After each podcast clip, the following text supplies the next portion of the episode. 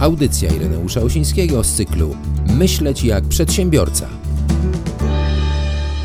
Dzień dobry, dzień dobry. Witam bardzo serdecznie w kolejnej audycji z cyklu Myśleć jak przedsiębiorca.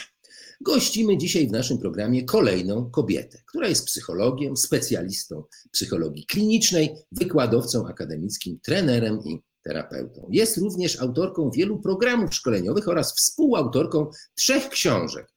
Mruczący kotek, zajęcia relaksacyjne dla przedszkolaków, wspólna przygoda, zestaw do prowadzenia umiejętności społecznych oraz trening umiejętności społecznych dzieci i młodzieży, przewodnik dla terapeutów. Moim Państwa gościem jest dzisiaj pani Joanna Węglarz. Witam Pani Joanna. Dzień dobry. Pani Anno, chciałem dzisiaj z Panią porozmawiać o temacie ważnym, wydaje mi się, nawet bardzo ważnym, ponieważ jakoś tak do tej pory edukacja e, większości ludziom jawiła się e, jakąś tak z archaiczną, pruską formą prowadzenia zajęć, które raczej nie, nie zachęcały dzieci do, do kreatywności i twórczego myślenia.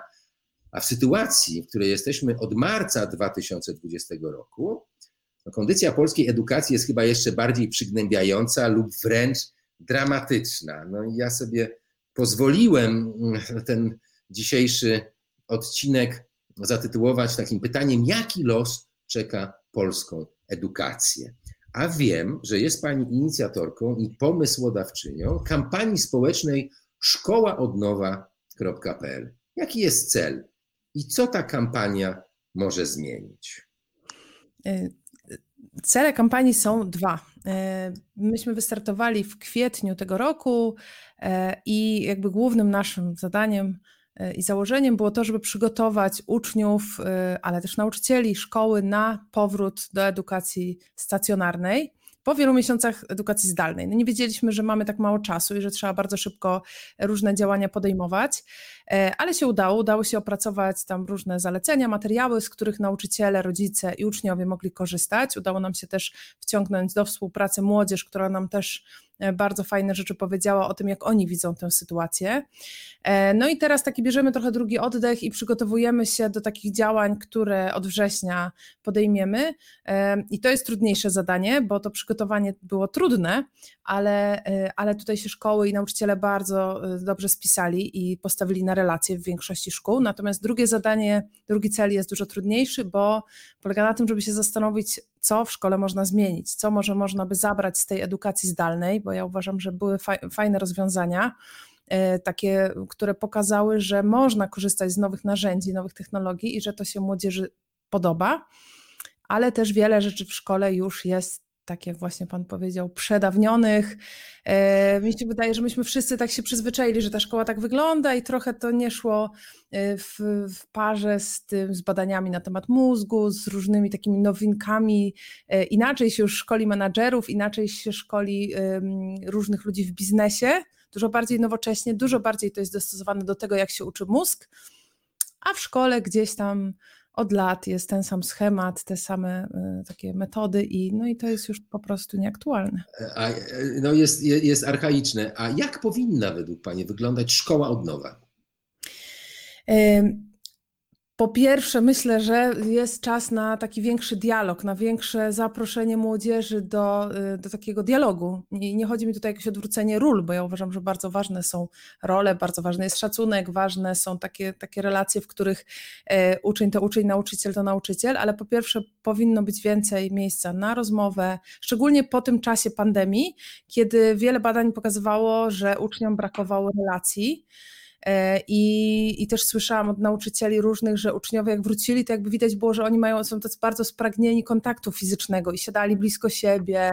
E, mhm. Nawet chłopcy, którzy wcześniej takich rzeczy nie robili, tam się brali pod ręce, czyli widać było, że mają, czy widać, że mają bardzo dużą potrzebę tego kontaktu, e, ale właśnie kontakt to jest też rozmowa, to są też e, takie po prostu otwarte różne dyskusje, więc myślę, że tutaj przede wszystkim więcej dialogu, więcej rozmów, trochę bardziej nowoczesne formy nauczania związane z tym, jak się uczy mózg, bo mózg się uczy, jak jest aktywny, a nie jak jest bierny, czyli jak robimy wykład, to zapamiętujemy mało, Chyba, że ktoś jest ekstremalnie zainteresowany tą treścią, to jest w stanie się bardzo, bardzo skupić i trochę zapamiętać, ale i tak w trakcie ćwiczenia zapamięta więcej.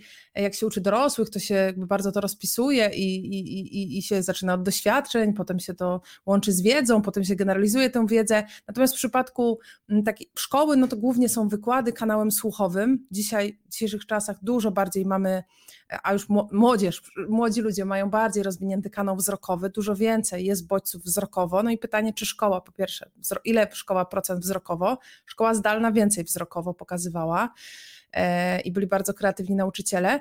No i kolejna rzecz, czyli trzecia, czyli pierwsza relacja, druga bardziej takie nowoczesne formy przekazu, trzecie jak się ma szkoła do zapotrzebowania takie na, na rynku pracy y, związanego z umiejętnościami przyszłości, tak zwanymi, czyli future skills, które, no, no, które jakby badania mówią, że będą potrzebne za, za tam, nie wiem, 10 lat, czyli ludziom, którzy mają teraz lat nie wiem, 10, 15, będą bardzo potrzebne. I pytanie, czy szkoła na pewno przygotowuje do, do rynku no, pracy. No więc właśnie mam takie pytanie do Pani w związku z tym, bo jeżeli się teraz dzieciaki pyta, kim oni kim one by chciały być w przyszłości, no to odpowiedzi są e, czasami zaskakujące, bo one by chciały być e, vlogerami, na przykład blogerami, jakimiś e, trendsetterami i tak dalej, i tak dalej. Mm, słyszałem o takich badaniach przeprowadzonych chyba przed jeszcze tą całą sytuacją w, Japonii, to tam jakoś te dzieciaki chciały jakoś konkretnie być inżynierami, nie, nie wiem, kierowcami i, i tak dalej. Proszę powiedzieć, czy, czy te trendy, które teraz dzieci widzą, e, nawet jak teraz są w tej w tym okresie nauczania zdalnego, no to cały czas siedzą przed komputerem. Proszę mi powiedzieć trochę o tych umiejętnościach przyszłości, które będą pożądane na rynku pracy, a, a mhm. niestety nie mają odbicia cały czas w programie edukacji. E, no właśnie, ja myślę, że to się bardzo łączy, to, to od czego Pan zaczął, czyli że, że dzieciaki właśnie chcą być tymi właśnie influencerami, youtuberami i tak dalej, bo to jest dla nich świat, który ich przyciąga i to są dla nich niestety y, autorytety. Mówię niestety, bo z bólem stwierdzam, że to nie my, dorośli, których mają wokół siebie, jesteśmy ich autorytetami, tylko właśnie jakiś tam youtuber, jakiś bloger, jakiś inny influencer, człowiek na jakichś social mediach, I im się wydaje, że to jest takie bardzo proste, że to wystarczy, nie wiem, 15 minut dziennie nagrywać YouTube'a i wtedy będzie wow, 100 milionów y, wlatywało do kieszeni, więc jakby nie rozumieją pewnych rzeczy. I, y, i to właśnie jest y, bolączka edukacji, bo umiejętności przyszłości to jest właśnie taka praktyczna wiedza, która ma sprawić, że człowiek się odnajdzie na rynku pracy. E, I to nie są te przedmioty takie, jakie mamy w szkole, czyli y, zupełnie y, tam naprawdę nie ma mm, y, geografii, historii, matematyki, e, tylko są po pierwsze nowe technologie, czyli takie rzeczy, w których młodzi ludzie są biegli, ale niestety często są tam sami, bo my się nie do końca odnajdujemy. Mm, jak mamy więcej odwagi i dystansu do siebie, to możemy zapytać e, nastolatka naszego, nasze dziecko, czy jakiegoś znajomego nastolatka, jak tam obsługiwać różne aplikacje, ale czasami dorośli się wstydzą i nie proszą młodzieży o pomoc. E, ale też no, być może moglibyśmy ich czegoś nauczyć, bo, bo też obsługujemy różne rzeczy, które są przydatne, a może zaprosić kogoś, kto, kto zna różne takie narzędzia, więc jakby to jest na pewno przyszłość, nowe technologie i my po prostu pytanie, czy się odnajdziemy, czy się odnajdziemy, czy musimy kogoś prosić, żeby młodzież uczył, ale druga grupa to są wszystkie te umiejętności miękkie, tak zwane, czyli umiejętności związane z komunikacją, ze współpracą, z budowaniem relacji. E, to jest bardzo, bardzo potrzebne. Kiedyś był, był taki taki tak zwany naturalny trening umiejętności społecznych i to się wynosiło z domu. Teraz zmienił się trochę model życia, ludzie są zapracowani, wpatrzeni w komputery, w komórki, w ekrany. No i jakoś to się nie, nie do końca dzieje w domu. No i, i dlatego ważne jest, oczywiście ważne jest, żeby apelować do rodziców, żeby też różne rzeczy w domu robili, bo tego się nie zastąpi w szkole, ale w szkole też ważna jest dyskusja, rozmowa, uczenie e, tego, jak się komunikować jaka jest być może etykieta czy netykieta, dlaczego słowa ra mogą ranić, bo to jakby ten hejt w internecie i takie różne rzeczy, które ludzie robią pod awatarem i mam wrażenie, że czasami im się wydaje, że to nikogo nie zaboli, jak ja napiszę tak po prostu sobie anonimowo. E, I, i, i, i, mówienie o takich rzeczach, czyli o wrażliwości, to jest jakby druga rzecz, bo tego bardzo, bardzo potrzebujemy. Myślę, że pandemia też pokazała naprawdę, że my potrzebujemy relacji, że potrzebujemy prawdy, że potrzebujemy szczerości. No i trzecia, to są takie umiejętności, trzecia grupa, to są takie umiejętności związane z planowaniem, z uczeniem się, z myśleniem y, twórczym, ale też myśleniem logicznym. E, no, czyli takie różne umiejętności, które mają służyć temu, żeby się młody człowiek sam rozwijał. Bo teraz już niepotrzebna jest wiedza encyklopedyczna. To jest problem, że jakby szkoła trochę za tym nie nadąża. Oczywiście jakiś trening taki uczenia się, tak, jak najbardziej. Pewne fakty powinniśmy znać z historii naszego kraju, powinniśmy dobrze operować językiem, może jakieś matematyczne wartości powinniśmy wiedzieć, trochę powinniśmy y, sąsiadów może z naszych znać z geografii, czyli no, na pewno są różne rzeczy, które są przydatne, ale tak naprawdę każdy nas w smartfonie, który nosimy przy sobie ma translator, ma kalkulator, ma y, encyklopedię i jeszcze często mamy dużo różnych narzędzi i naprawdę nie trzeba się tego uczyć, więc jakby to to, jakby to się zmieniło po prostu. No więc właśnie chciałem się spytać, czy ważne na przykład jest y, to, y, żeby wiedzieć, jak wygląda ameba na przykład i że ma albo pantofelek, albo, albo że ma niby nóżkę. Ja, ja, ja to pamiętam ze szkoły swojej, bo, mnie też tego uczono, ale coś mi się wydaje, bo mój syn mm, jak chodził do szkoły, on ma teraz lat 17, no to też się tego uczył, a, a, a to drugie pokolenie i tak się zastanawiam, do czego to jest potrzebne i czy się to kiedykolwiek przyda. Więc może te, hmm, o czym Pani mówiła, te umiejętności społeczne, inteligencja mhm. społeczna jest bardzo ważna, e, ale gdzie nabywać? Gdzie dzieci teraz mogą nabywać e, tej inteligencji społecznej, tych umiejętności społecznych? No w grupie, przede wszystkim w grupie, czyli trzeba dbać o to, żeby dzieciaki miały możliwość y, relacji w grupie. E, podczas pandemii bardzo, znaczy podczas pandemii, pandemia nadal trwa, ale podczas te, tego, kiedy mieliśmy takie bardziej większe obostrzenia, to ja bardzo zachęcałam rodziców, żeby budowali relacje. Wiem, że niektórzy rodzice fajnie zaczęli budować, y, odbudowywać relacje, ale tak naprawdę to się sprawdza tak do 10 roku życia, czyli do 10 roku życia możemy dużo zrobić w domu. Natomiast jeżeli dziecko skończy 10 lat, to ono już potrzebuje relacji takich trochę na zewnątrz, poza parasolem dorosłych i potrzebuję na swoich zasadach trochę budować relacje po to, żeby sprawdzić, czy ktoś mnie lubi, czy ktoś mnie nie lubi.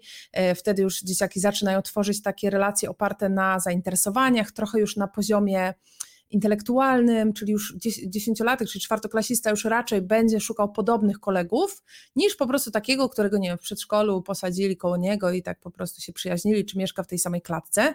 I to jest bardzo ważne, żeby na, swoją, na swoich zasadach budować relacje. Ja uważam, że przede wszystkim ważne jest, żeby stworzyć młodym ludziom okazję do wielu relacji, a ta tendencja jest taka, moja siostra mi zwróciła na to uwagę, że teraz jest tak, że jak ludzie sobie kupują jakieś, nie wiem, nowe mieszkania, szeregówki i tak dalej, jakieś takie, szczególnie właśnie takie domki, to wszyscy mają swoje place zabaw, czyli my się gdzieś tam zamykamy w tych domach, a jak są takie place zabaw na zamkniętych osiedlach, to one są też takie zamknięte i tak po prostu jakoś to jest wszystko pilnowane i sprzątane, że aż strach, żeby dzieci tam weszły. Czyli no trochę się zamykamy i zapominamy, że dzieciaki bardzo, bardzo potrzebują tych relacji. Przed pandemią to jeszcze było naturalne bardziej niż teraz. E, chociaż ja pamiętam moje dzieciństwo, gdzie ja po prostu no, siedziałam na podwórku, póki się nie ściemniło i się tam ukrywałam, żeby mama mnie nie zawołała, udawałam, że nie słyszę. Tak kiedyś było i to było naturalne. Teraz no, czasy się trochę zmieniły i dlatego tak ważne jest, żeby rodzice, nauczyciele dbali o to, żeby młodzież dzieciaki miały relacje, czy w harcerstwie, czy w y, drużynach sportowych, czy na podwórku, czy podczas jakichś obozów, czy podczas po prostu wyjazdu. Wyjeżdżamy gdzieś z dziećmi, to jedźmy z innymi ludźmi, którzy mają dzieci i zadbajmy o to, żeby te dzieciaki spędzały czas nie z nosem w, w, w komórce, w książce to nie byłoby tak źle, tylko na, z, drugi, z drugim człowiekiem. No więc właśnie powiedziała Pani o tym, że kiedyś były podwórka. No i te umiejętności społeczne myśmy nabywali na podwórku. Tam nie było takiej opcji, że jeżeli na przykład ktoś się z kimś pokłócił, to, mógłby, to mógł go wyrzucić z Facebooka i po prostu prowadził konwersację z kimś innym. E, tutaj trzeba było jakoś zdobyć jakieś rozwiązanie, żeby funkcjonować dalej w tej społeczności tych dzieciaków. E, I tam ludzie przyjmowali role jakieś na siebie. Ostatnio słyszałem taki żart, ktoś to zamieścił na Facebooku. Ktoś pisze tak, że słuchajcie, czy jeżeli ja wyrzucam kogoś z Facebooka i spotykam go na ulicy, to czy on mnie widzi? po prostu, no, żyjemy w jakiejś matni totalnej. Tak. No i, e, ale poruszyła Pani jeszcze jedną bardzo ważną rzecz planowanie. 50 e, lat temu Edgar Dale mm, rozrysował taki trójkąt, e, trójkąt Boże, efektywności zapamiętywania.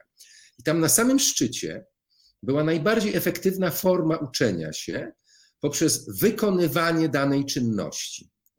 Według niego to była najlepsza forma uczenia się, czyli nie poprzez czytanie, słuchanie i tak dalej, ale poprzez aktywną formę. I teraz, czy jest w ogóle jakaś szansa na to, żeby, mm, żeby wprowadzić te dzieciaki w taką, powiedzmy, strukturę edukacji, która uczyłaby ich nabywania tych umiejętności, ale nie poprzez pływanie na sucho, tylko poprzez wejście do wody. Czy pani na przykład mm, ta kampania e, społeczna e, kładzie nacisk na przykład na to, czy są tam takie elementy, żeby nabywać tych umiejętności społecznych poprzez e, kontaktowanie się z ludźmi, poprzez mhm. udział w ogóle w kontakcie z drugim człowiekiem. Tak, jak najbardziej, bo, bo ja też właśnie jestem, jak, jak Pan na początku powiedział, jestem autorką dwóch książek, współautorką dotyczących treningu umiejętności społecznych i w treningu umiejętności społecznych też się, nie wiem, y, y, co tam jest pozostałego w tej, w tej trójce, ale w treningu umiejętności społecznych też są trzy jakby rzeczy, które są ważne, czyli po pierwsze doświadczenie, po drugie y, refleksja poznawcza tak zwana, czyli przeanalizowanie tego i, i generalizacja. I tak naprawdę tak się konstruuje te zajęcia, które się nazywają trening umiejętności społecznych i, i one świetnie uczą dzieciaki bardzo różnych rzeczy. Zależy z czym dana grupa, czy dane dziecko, czy dany nastolatek, czy nawet dany dorosły ma problem przez właśnie doświadczenie, ale podstawą też jest to, żeby ktoś miał, żeby czuł się fajnie w tej grupie, czyli żeby miał Mm, takie doświadczenie e, pozytywnych relacji. Bo takie doświadczenie pozytywnych relacji, że ja się czuję w tej grupie akceptowana, że wiem, że nikt mnie nie ocenia, e, e, że jakby i że jestem lubiana po prostu, że, że jestem częścią tej grupy, że mam zapewnione takie poczucie przynależności, pozwala, pozwala mi się rozwijać, bo jakby ja mi się bardzo podczas pandemii przydała i bardzo często mówiłam o teorii piramidy potrzeb Maslowa, E, bo uważam, że pandemia bardzo zaburzyła dwie z takich dość podstawowych potrzeb Maslowa w piramidzie potrzeb Maslowa, czyli potrzeby bezpieczeństwa i potrzeby przynależności, kiedy nagle nam się wywróciło wszystko do góry nogami i kiedy nagle żeśmy e, nie mogli się spotykać i, i sobie i, i jakby na wyżej jest samorozwój, wyżej jest yy, taka potrzeba uznania, czyli wyżej jest to wszystko, czego szkoła uczy. Czyli szkoła wymaga, że chcę się rozwijać i że mam potrzebę uznania, czyli oceny, czyli że piątka ma dla mnie znaczenie. Jeżeli my nie będziemy dbać o podstawowe potrzeby u dzieciaków, nie mówię o tych potrzebach fizjologicznych najniższego rzędu, bo no w naszym kręgu kulturowym raczej one są zapewnione, raczej mówię, ale w mhm. większości przypadków tak. Ale jeżeli nie zadbamy o poczucie bezpieczeństwa, czyli dzieciaki się nie będą czuły bezpiecznie, nie będą się czuły właśnie w, w jakichś tam grupach, klasach, środowiskach, w których są dobrze i nie będą miały poczucia relacji, to nie będą się uczyć. I po prostu sama akademicka, y, taka trochę y, wiedza i przekazywanie wiedzy w sposób taki akademicki, czy szkolnej matematyki, biologii, historii, czy już w ogóle umiejętności społecznych, nie ma sensu. Ale naprawdę, ale się, moim zdaniem to dotyczy wszystkiego, bo tak samo, tak samo z tymi innymi przedmiotami. I, I, wiem, że są takie pomysły, żeby właśnie od góry piramidy zaczynać szkołę uzdrawiać, czyli zastanowić się, co tam na górze wrzucić jeszcze. I możemy sobie wszystko wrzucić. Możemy kazać dzieciakom kodeks karny na pamięć, ale jeżeli one nie będą miały podstawowej e, piramidy, to niczego nie zapamiętają, niczego się nie nauczą, nie będą chciały, nie będą miały e, i zaraz nie będzie motywacji. Zaraz piątki czy jedynki przestaną na nich działać, nie będą chcieli chodzić do szkoły. bo właśnie, bo tak naprawdę bezpieczeństwo i przynależność po prostu jest niezaspokojone. No więc właśnie, to w takim razie jakby Pani mogła odkryć trochę mm, albo włożyć kij w mrowisko, jakie są według Pani największe bolączki obecnie systemu edukacji? Myślę, że bardzo tutaj, znaczy wiem, że bardzo grupą, która ucierpiała na skutek pandemii, to jest grupa nauczycieli. To jest grupa, która już wcześniej nie miała się za dobrze z racji tego, że byli przeciążeni, że taki status społeczny nauczyciela nie jest za wysoki. Na przykład jak sobie kiedyś myślałam o zawodach, które mają wysoki status społeczny, to myślę, że na przykład ratownik medyczny to jest taki za, zawód, z którym się ludzie liczą. Strażak, też tak jakby dobrze mieć strażaka. No już nie mówię o takich zawodach typu lekarz i, czy, czy prawnik, ale właśnie na przykład ratownik medyczny no naprawdę się cieszy dużo większym szacunkiem niż nauczyciel. A nauczyciel to jest taki zawód właśnie, że, że no dużo, dużo jest takich różnych przekonań negatywnych, wiele osób różne rzeczy myśli sobie o nauczycielach. Jak ja szkole nauczycieli, to bardzo często też słyszę takie zdanie, no to chyba ciężko masz pracę, że się pracujesz z nauczycielami. Więc ludzie w ogóle nie mieli do czynienia z nauczycielami, a mają jakieś takie przekonania i to nie jest, to już jakby nie było łatwe. Różnie też bywa na tych uczelniach. Często jest tak, że nauczyciele są uczeni dużo teorii i muszą zaliczyć dużo teorii, a mało praktyki mają. Nikt ich nie uczy, jak sobie radzić z konkretnymi sytuacjami. Mało mają często psychologii rozwojowej, więc nie do końca rozumieją, co jest na danym etapie istotne i dlaczego ważne jest na tym etapie to i to. Yy, a pandemia, no w ogóle spowodowała, że już w ogóle im było bardzo ciężko, często nie mieli wsparcia, musieli pracować zdalnie, mieli różne wymogi, które się nagle zmieniały. Więc jakby ja uważam, że tutaj bolączką jest przede wszystkim niedowartościowanie nauczycieli, y, to, że oni nie są wspierani, że oni się nie czują wspierani, że wielu bardzo wartościowych nauczycieli albo się wypala, albo odchodzi z pracy. Y, I to mnie bardzo boli właśnie jak szkole nauczycieli i po prostu wiem, że czasami oni mówią, już mam dość i odchodzę. I jedna pani mi ostatnio na jednym webinarium powiedziała, że nigdy nie byłam tak zmęczona w życiu jak podczas pandemii. I to są takie zdania, no można by powiedzieć, no co to takiego, ale to znaczy, że ci ludzie jakby no w takiej sytuacji po prostu, która no nie jakiejś ekstremalnej, bo byli, nie wiem, na froncie, tylko po prostu mieli yy, wykonywać normalne zadania, ale tak mało mieli wsparcia, że nie poradzili sobie psychicznie i pytanie, jakie będą koszty. A jak nauczyciele nie będą e, wydolni, no to oni e, nie będą sobie radzić, uruchomią się różne mechanizmy obronne i na przykład będą e, tacy, no, nie będą budować relacji, tylko będą nastawieni bardzo zadaniowo i będą rozliczać uczniów. No i ta szkoła jakby zupełnie się nie podźwignie, bo my potrzebujemy y, fajnych nauczycieli z energią, E, ja uważam, że bardzo dużo można zrobić oddolnie i bardzo dużo zależy od nauczycieli. Prawo oświatowe wcale nie jest takie jednoznaczne i wiele rzeczy można w szkole e, dostosowywać do potrzeb danej szkoły, danego ucznia, ale potrzebni są ludzie, którzy mają energię, którym się chce, którzy mają motywację. No, ja mam takie pytanie jeszcze, bo no. no. więc właśnie, bo no, ta, ta sytuacja raczej nie, nie jest a, angażująca i zachęcająca do tego, żeby pełnić e, tę zaszczytną funkcję bycia, bycia nauczycielem, bo kiedyś to była zaszczytna funkcja, kiedyś mhm. nauczyciel e, no, cieszył się ogromną atencją i szacunkiem. Powiedziała pani, że, że to nie jest front. Coś mi się wydaje, że oni działają teraz jak na froncie, e, zwłaszcza na pierwszej linii frontu, ale bardzo wielu nauczycieli mm, no, wypala się, są narażeni na wypalenie zawodowe E, jak, jak sobie nauczyciele powinni z tym radzić? Czy oni coś powinni robić? Czy oni powinni czekać na przykład na, nie wiem, coś, co, co im zostanie, przepraszam, oferowane przez, nie wiem, ministerstwo na przykład? Co pani o tym sądzi? Nie, nie, nie. W ogóle uważam, że to czekanie na to, co, co da ktoś z góry, e, czy ministerstwo, czy kuratorium w, w każdej branży, to nie jest dobry pomysł, bo wtedy w ogóle już tracimy poczucie kontroli. E, ważne jest, żeby nauczyciele gdzieś tam znaleźli taką przestrzeń, żeby zadbać o siebie, żeby sobie po pierwsze uświadomić, że jest e, ciężko, żeby sobie nazwać te emocje. Ja jakby widzę, że nauczyciele często tak no, nie dopuszczają tego do siebie, czyli są już jakby tak zablokowani i po prostu jak na przykład, może, może rzeczywiście trochę jak na tym froncie, czyli nie chcą dopuszczać tych e, emocji do siebie, bo tak jakby jak dopuszczą, to się rozsypią. Więc ja uważam, że ważne jest, żeby o tym mówić, żeby może się dzielić nawet w gronie tych bliskich swoich, że jest mi ciężko, nie daję rady, nie potrafię. Mhm. Co, co, coś mi się wydaje, że w, tym, że w tym momencie nauczyciele powinni mieć jakieś wsparcie terapeutyczne, psychoterapeutyczne, ale no niestety zarabiają tak mało, że ich po prostu nie stać na to, mhm. a chyba nie ma jakiejś puli, która by mm, mogła pomóc tym nauczycielom.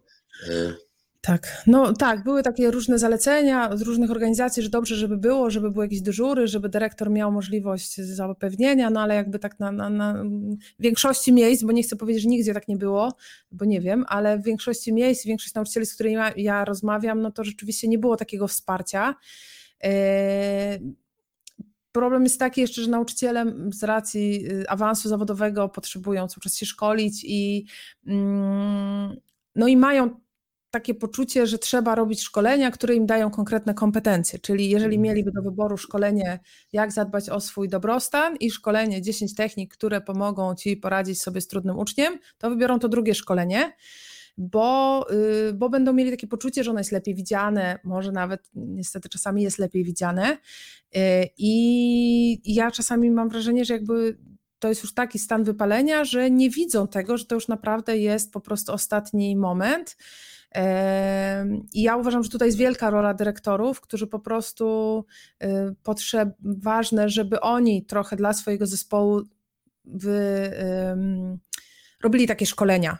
E, czasami może to jest rola psychologa, pedagoga w szkole, żeby na przykład zrobić ankiety wśród nauczycieli, czego oni potrzebują, e, bo może sam nauczyciel nie pójdzie, bo mu, nie wiem, głupio się przyznać, właśnie szkoda pieniędzy na coś takiego, ale żeby chociaż to były jakieś takie warsztaty, bo już psychoterapia, no to już jest w ogóle tak idealna sytuacja, ale żeby to chociaż były takie warsztaty, gdzie można porozmawiać, może z arteterapii nawet, może z jakiegoś, nie wiem, jogi, to nie musi być tylko rozmowa, to mogą być takie różne rzeczy, które są związane z tak zwaną pracą z ciałem, które też pomagają, jakieś oddechowe techniki, e, po to, żeby sobie pomóc i żeby na te wakacje wykorzystać nie na to, żeby dorobić na pięciu koloniach, tylko po to, żeby sobie po prostu naładować baterię i zadbać o siebie, żeby, no, żeby jeszcze po prostu funkcjonować. Okej, okay, rozma rozmawiamy tutaj o nauczycielach, o systemie edukacji, a ja mam takie pytanie, a jak rodzice mogliby pomóc w ogóle w tym całym procesie i czy w ogóle mogły, mogliby pomóc rodzice? Co Pani o tym sądzi?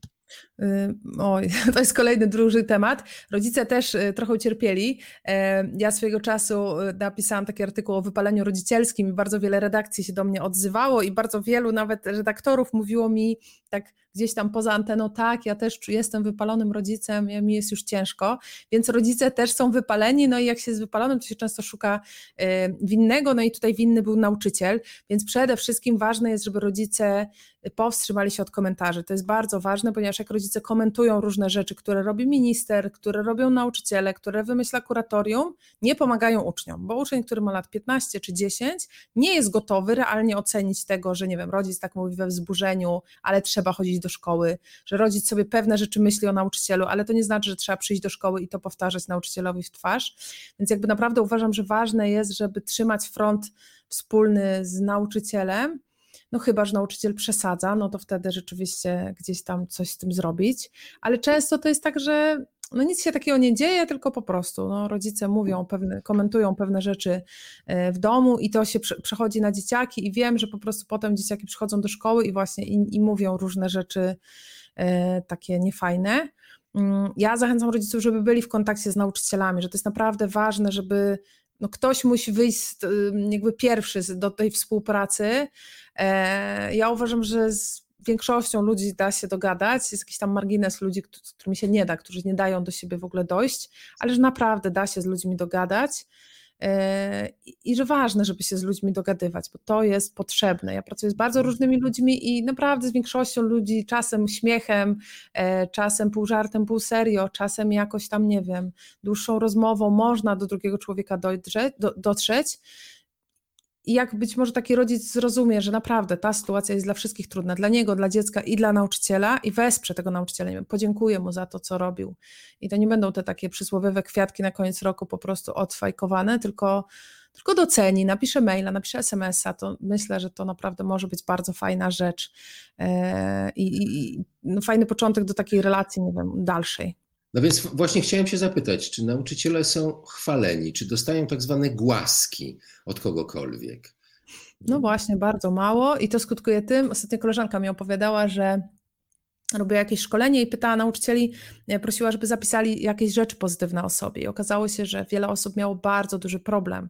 Ona chciała, żeby potem jeszcze, żeby oni to przeczytali, ale ona jak mówi, że, że jak zobaczyła, że niektóre osoby nie są w stanie nic napisać, to jakby odpuściła w ogóle czytanie i, i potem z nimi długo o tym rozmawiała, bo właśnie, bo raczej jest taki system, w którym się wytyka błędy. Myślę, że w ogóle no my się mało chwalimy trochę jako kulturowo, e, a nauczyciele, no to, to w ogóle rzadko dostają. W szkole jest lista zadań, jak jest, nie wiem, być może taki bardziej świadomy dyrektor, to pochwali, ale raczej wiem, że, że tam są różne takie komunikaty, y, właśnie co, co nie tak. No plus taka jeszcze coś, co niestety jest domeną w środowisku, gdzie jest dużo kobiet, takie szpile, które się wbija. Czyli niby nie powiem czegoś miłego, ale znaczy niby powiem coś miłego, ale takim tonem, że druga facet się nie zorientuje, ale druga kobieta wyczuje, że to było złośliwe.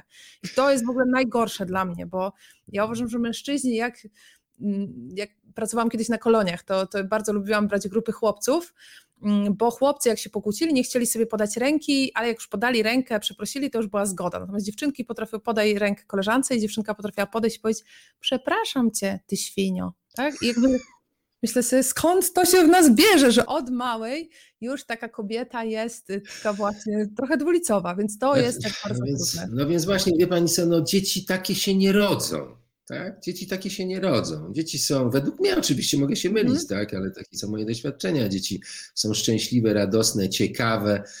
One dopiero potem się chyba dowiadują, że życie jest ciężkie, ludzie są parszywi, a potem się umiera. I teraz jest taka książka, którą ja e, polecam swoim studentom. Książka Glory Beck, Komplement, czyli Sztuka uwodzenia słowem.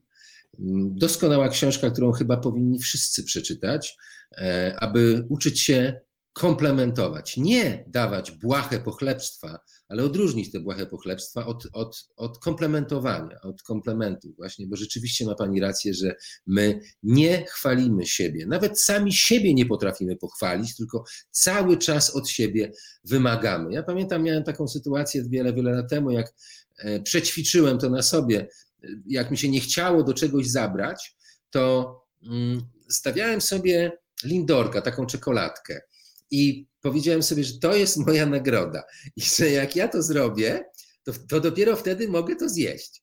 I jakoś tak niby chiński chwyt, marketingowy, ale to na mnie cholera działało. Więc zabierałem się za to, bo tutaj kątem oka widziałem, że tam leży nagroda. I potem, jak już to zrobiłem, to szedłem sobie zrobić dobrą kawę, odwijałem tego lindorka i, y, że tak powiem, rozkoszowałem się jego smakiem. I to po prostu działało. To jest takie warunkowanie chyba, takie proste rzeczy, jakoś ludziom się chyba to w ogóle do głowy nie, mhm. nie, nie, nie przychodzi. Ale ja mam jeszcze takie, na sam koniec jeszcze jedno pytanie. Czy w takim razie w ogóle jest jakaś nadzieja dla nas? Czy mamy jakąś szansę? Czy jest jakieś światełko w tunelu, które nie jest bynajmniej nadjeżdżającym pociągiem? Yy, no, ja jakby wierzę, jakby jestem optymistką, zawsze uważam, że szklanka jest do połowy pełna, natomiast no też jestem realistką, więc wiem, że to nie jest tak, że hura optymizm i super wszystko, tak, świetnie, bo, bo jest trudno, natomiast ja wierzę w zmianę oddolną i ja wierzę, że yy, czasami musi nadejść jakiś kryzys, żeby się coś zmieniło i że mam wrażenie, że to jest właśnie ten kryzys zdecydowanie nadszedł. I wierzę w to, że zmianę może dokonać dużo takich małych ludzi. Małych ludzi, czyli nie minister, nie prezydent, e, bo nawet gdyby oni wprowadzili jakieś dekrety, uchwały, e, ustawy i tak dalej, to one będą różnie przyjęte. Więc chodzi o to, że każdy z nas może zacząć gdzieś tam wokół siebie, nawet właśnie od tego, o czym Pan mówił, komplementu, podziękowania, powiedzenia miłego słowa, zrobienia czegoś. I właśnie taka też jest nasza kampania, że my się staramy też i myślimy o takiej też konferencji we wrześniu żeby trochę ludzi inspirować i żeby szukać podobnych, wiemy, że już jest trochę inicjatyw podobnych do naszej, żeby po prostu wspólnie sobie ładować baterie i ładować baterie innym ludziom. E, I uważam, że to jest ważne, że tak można, czyli po prostu tak jak ludzi, tak jak małe żaróweczki zapalać po troszeczku i po prostu. No dobrze, no dobrze. Nie, ale to jest na, na takim trochę dużym poziomie ogólności. A co każdy z nas mógłby zrobić? Dokładnie. Co Proszę dać jakieś przykłady. Co zrobić, żeby można zmienić tą sytuację? Rodzic, nie wiem. Mhm. Ktoś, kto ja... ma wpływ na społeczeństwo, jakieś lokalne. E, uważam, że relacje i, i, te umiejętności społeczne, czyli jeżeli ktoś ma wpływ na, na lokalne różne decyzje, e, to dobrze by było pomyśleć o jakichś takich zajęciach, które mogłyby się odbywać czy w szkołach, czy w jakichś świetlicach, czy w ramach, nie wiem, e, organizacji pozarządowych, żeby właśnie odbudowywać te relacje i wśród dzieci, i zadbać o nauczycieli. I to jest bardzo taka ważna rzecz. Wiem, że w niektórych szkołach zawsze zostają pod koniec roku pieniądze na edukację. Mam nadzieję, że szkoły będą wydawać to w taki sposób, nie na tam zrobienie jakiegoś kolejnego szkolenia z jakiejś techniki, której nikt nie zapamięta, tylko właśnie na, na odbudowanie poczucia bezpieczeństwa i potrzeby przynależności. Ale y, druga rzecz, która jest taka właśnie codzienna i to, o czym Pan powiedział o tych komplementach, ja sobie też pomyślałam, to jest taka rzecz, którą ja się w trakcie pandemii też staram robić i wszystkich zarażam, znaczy może nie wszystkich, ale staram się ludzi zarażać nią. Y, to jest tak technika, która się nazywa praktykowanie wdzięczności, czyli właśnie trochę szukanie pozytywów. Y, I ja nie mówię o takim szukaniu pozytywów, y, że jest jakaś negatywna sytuacja i ja myślę sobie, ale super, że nie wiem, coś tam się złego mi stało. Tylko chodzi o to, żebym doceniała to, co się dzieje, że doceniam, że na przykład teraz siedzimy i mamy miłą rozmowę, że dzisiaj zjadłam sobie dobry obiad, albo że z kimś mi się fajnie rozmawiało, albo że jest ciepło. I, I to naprawdę zmienia takie nastawienie nasze, z takiego narzekania, nastawiania się negatywnie, na takie trochę widzenie pozytywów i uważam, że tak samo ratuje się relacje. E, ja tak zaczęłam robić na przykład z rodzicami moich podopiecznych, y, dzieci, które do mnie przychodzą, z którymi miałam trudny, taki, trudną relację. Zaczęłam szukać pozytywów, co takiego jest fajnego w tym rodzicu, czym ja się mogę zachwycić, za co ja go podziwiam i to naprawdę zmieniało relacje, więc ja uważam, że takie nastawienie się pozytywne działa, a badania też mówią, że jakby takie właśnie aktywizowanie sobie neuronów w tą stronę też jest dobre dla mózgu, bo jakby mózg się na tym też wtedy skupia, na tych pozytywach. E, no i jakby to, to działa, czyli jakby też takie obszary, które sobie aktywizujemy, czy te połączenia nerwowe, które aktywizujemy, to się utrwalają, czyli jakby też będzie tego więcej. Czyli jeżeli będziemy więcej myśleć o dobrych rzeczach, no to jakby nasz mózg się trochę przyzwyczai, że trzeba o tym myśleć, mówiąc bardzo, bardzo upraszczając y, to, jak działa mózg, ale naprawdę to możemy robić, czyli szukać relacji, szukać pozytywów, yy, szukać tego dobra, może nie udawać czegoś, co nie jest, bo myślę, że naprawdę pandemia bardzo pokazała, że potrzebujemy autentyczności, robi się moda, y, spadła sprzedaż szpilek, kobiety przestały chodzić w szpilkach, robi się moda trochę na mówienie tego, jak jest, na pokazywanie na różnych social mediach prawdy. Moim zdaniem ludzie są trochę zmęczeni udawaniem i chcą po prostu się skupiać na tym, jak jest. Mm, I właśnie, ale ważne jest, żeby się skupiać na tym, co jest dobre, a nie na tym, jak jest źle, bo to no więc właśnie jest takie powiedzenie, które mówi, że jesteś tym, o czym myślisz najczęściej. I muszę Pani powiedzieć, że ja moim studentom, moim klientom też um, sugeruję, żeby prowadzili coś takiego jak dziennik wdzięczności. Wystarczy codziennie rano przez 30-60 sekund napisać, to jest ważne, bo to, co jest napisane, istnieje. Napisać, za co jestem wdzięczna, wdzięczny, nie wiem, życiu, rodzicom, Bogu, cokolwiek. Ale trzeba to napisać. I e, muszę Pani powiedzieć, że po jak, te osoby, które, znaczy bardzo ciężko w ogóle ludziom wdrożyć coś takiego. Oni nie chcą tego robić. Boją się tej zmiany. Znaczy ludzie generalnie boją się zmian, nawet tych zmian na lepsze. Jeżeli piszemy coś takiego, że jestem na przykład wdzięczna za to, że mam co jeść, to niby takie oczywiste, ale warto się nad tym zastanowić, tak? Że wdzięczna jestem za to, że jestem zdrowa na przykład. Wdzięczna jestem za to, że mam dwie ręce i dwie nogi, bo są ludzie, którzy nie mają ani nóg, ani rąk, jeżdżą po świecie i robią niesamowicie fantastyczne konferencje, nakłaniając ludzi do tego, żeby, żeby im się chciało żyć, że życie jest piękne i że warto pomagać in, innym ludziom. Tak robi Niki Wójcicz w ogóle, który jest szalenie inspirujący. E, I ludzie wtedy robiąc, pisząc taki dziennik wdzięczności, ja to zauważyłem w moich doświadczeniach właśnie, to wynika, że zaczynają zupełnie inaczej funkcjonować. Oni wtedy zaczynają zauważać pewne rzeczy, których do tej pory w ogóle nie byli świadomi. Odbudowują im się neurony lustrzane najprawdopodobniej, które są bezpośrednio odpowiedzialne za umiejętność, za, za umiejętność budowania relacji. Według mnie umiejętność budowania relacji to jest przede wszystkim uważność na drugiego człowieka i zauważanie pewnych subtelności, których do tej pory żeśmy nie zauważali. Ci ludzie zaczynają chodzić 5 centymetrów nad ziemią, zaczynają zauważać to, że ptaki śpiewają, że, że, że, że kwiaty kwitną. Mieliśmy ostatnio okres kwitnienia bzu. To moi klienci przychodzili do mnie, Panie Irku, bezkwitnie, w ogóle jak pięknie pachnie i w ogóle. To są ważne elementy. To są, jak to, jak to Simon Sinek fajnie powiedział, że to nie są wcale umiejętności miękkie, tak zwane soft skills. To są twarde umiejętności życiowe, które warto wykorzystywać potem. Tak na sam koniec, co Pani o tym sądzi? O tych twardych umiejętnościach życiowych? E, że to są, y, to nie wiem, to już ten podział. E, znaczy, zgadzam się, że to są bardzo ważne. Twarde mi się kojarzą z takimi bardziej konkretnymi, ale być może tak. Natomiast jeszcze mi się przypomniały jedne badania, które mówiły o tym, y, y, że znaczy w tych badaniach kazano wypełniać ludziom kwestionariusz nastroju i y, właśnie praktykować wdzięczność. Po jakimś czasie okazało się, że ludzie, którzy praktykowali wdzięczność, mieli subiektywnie dużo wyższy poziom e, takiego zadowolenia, dużo mniej takich skłonności depresyjnych, czyli naprawdę jakby badania potwierdziły kwestionariusz i w porównaniu do grupy kontrolnej, czyli no to były badania, w których te różnice były istotne, więc to nie było tylko subiektywne czyjeś poczucie, chociaż subiektywne poczucia też są ważne, że ktoś właśnie czuje, że bez pachnie, czy, czy zaczyna dostrzegać różne rzeczy, które są e, takie zwyczajne, nie wiem, spacer z psem, kawa, zabawa z dzieckiem, po prostu wcześniej być może tak tylko robiliśmy, żeby było, ale że badania też o tym mówią, więc no właśnie, to jest y, naprawdę silna, ważna rzecz. Y, to są być może też nowe nawyki takie, więc może, może tutaj te umiejętności twarde, że jak to jest taki nowy nawyk, to to nas jakoś kształtuje, ale no, ale no więc właśnie z tymi, z tymi, nawykami to jest właśnie tak, że ciężko jest nabywać e, mhm. nowe nawyki. Tak? Bo z tymi nawykami to jest tak, że że złe nawyki bardzo łatwo nabyć, a ciężko się z nich wyzwolić, a na dobre nawyki trzeba trochę popracować. Ja propos wdzięczności, jeszcze kiedyś usłyszałem coś takiego, że jeżeli nie jesteś wdzięczna, wdzięczny za to, co masz, nie dostaniesz nic więcej, ponieważ tam nie ma pola do tego, żeby je wypełnić nowymi cudownymi rzeczami. Ludzie są sfrustrowani i zwracają głównie uwagę na to, czego nie mają. Jeżeli, mm. nie wiem, chcą sobie znaczy życzą sobie czegoś, to bardziej, bardziej skupiają się na tym, czego nie chcą, a nie to, czego pragną.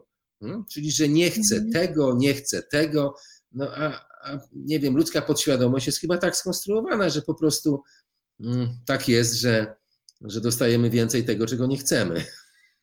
Coś mi się wydaje. Taki dowcip jeszcze no. już na sam koniec był, jak jedzie facet tramwajem i narzeka i tak sobie mówi do siebie, Boże drogi, jakie to życie jest beznadziejne. Tak, szef idiota, kompletnie, ciągle się mnie czepia, nie mam pieniędzy, żona mnie nie kocha, ja jestem do niczego i tak gada. A za nim stoi jego anioł stróż, słucha tego wszystkiego i to wszystko notuje i pisze i mówi, no kurczę, dzi dziwne te życzenia, no ale muszę je spełniać. No. I tak chyba trochę jest w naszym życiu. Pani Anno, bardzo Pani dziękuję za to spotkanie. Szalenie inspirujące rzeczy. No i i, tą, i tę nadzieję, e, którą, że tak powiem, wlała Pani trochę w nasze serca, no bo w takim razie jednak może coś się zmieni dzięki właśnie takim osobom jak Pani i dzięki takim kampaniom, e, które Pani przeprowadza kampanią społeczną. Bardzo dziękuję i do usłyszenia, do zobaczenia. Dziękuję bardzo.